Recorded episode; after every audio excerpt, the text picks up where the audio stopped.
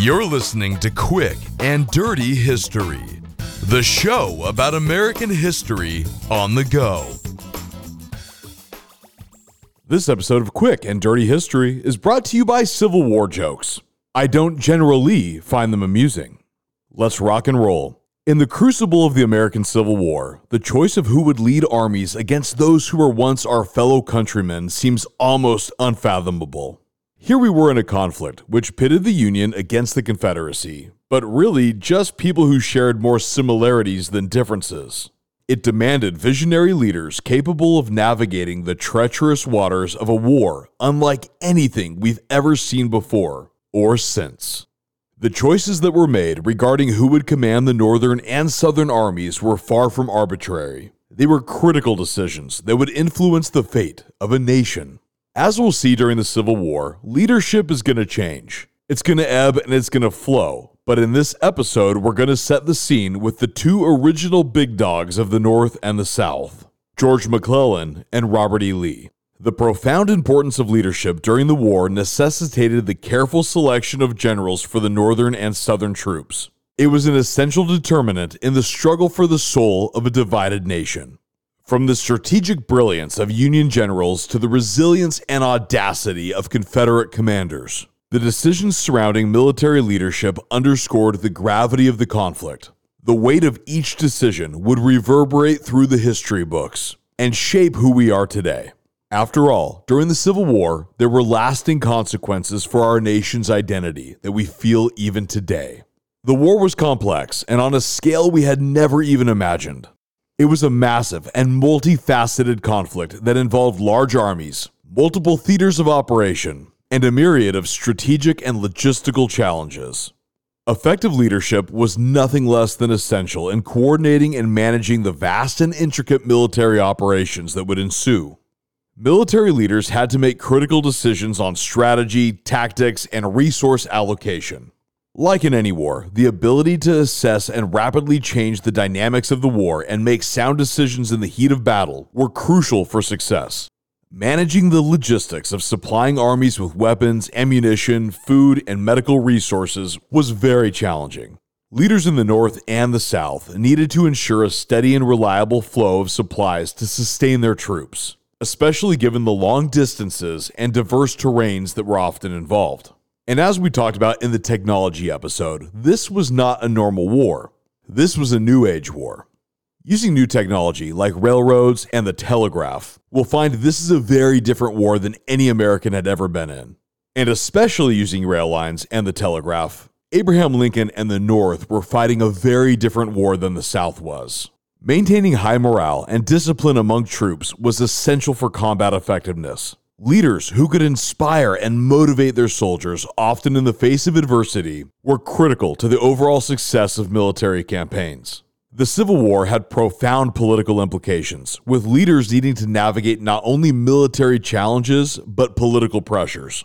The presidents, Abraham Lincoln and Jefferson Davis, had to balance military strategies with the political realities of their respective nations. Like never before, the ability to communicate effectively with the public and maintain support for the war effort was crucial, especially because this war would be photographed. Leadership that could articulate a clear vision and purpose for the conflict often garnered the greater public backing. After all, the world was watching. The international community was closely monitoring the Civil War. Leaders who could present a strong and unified front had a better chance of influencing foreign governments and gaining diplomatic support or preventing foreign intervention. In essence, the effective leadership was the linchpin that determined the outcome of battles, campaigns, and ultimately the war itself. So, it had to have the right players.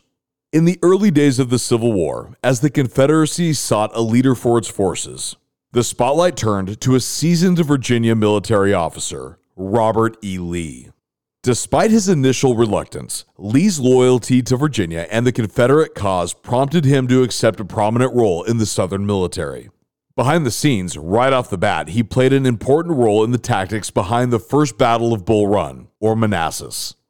Lee's appointment as the commander of the Confederate Army of Northern Virginia brought a brilliant tactician to the South. His strategic leadership style, Characterized by audacity and innovation, soon solidified his reputation as one of the South's greatest military minds.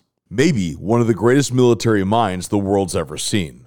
He was a West Point graduate and a veteran of the war with Mexico.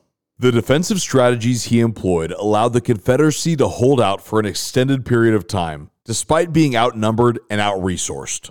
Lee's popularity extended well beyond military circles. His charisma, humility, and concern for the well being of his soldiers was earnest, and it earned him the affection and loyalty of his troops. His presence on the battlefield often boosted the Confederate morale, fostering a sense of determination amongst the soldiers. On the Union side, the appointment of General George B. McClellan as General in Chief of all United States armies marked a critical moment.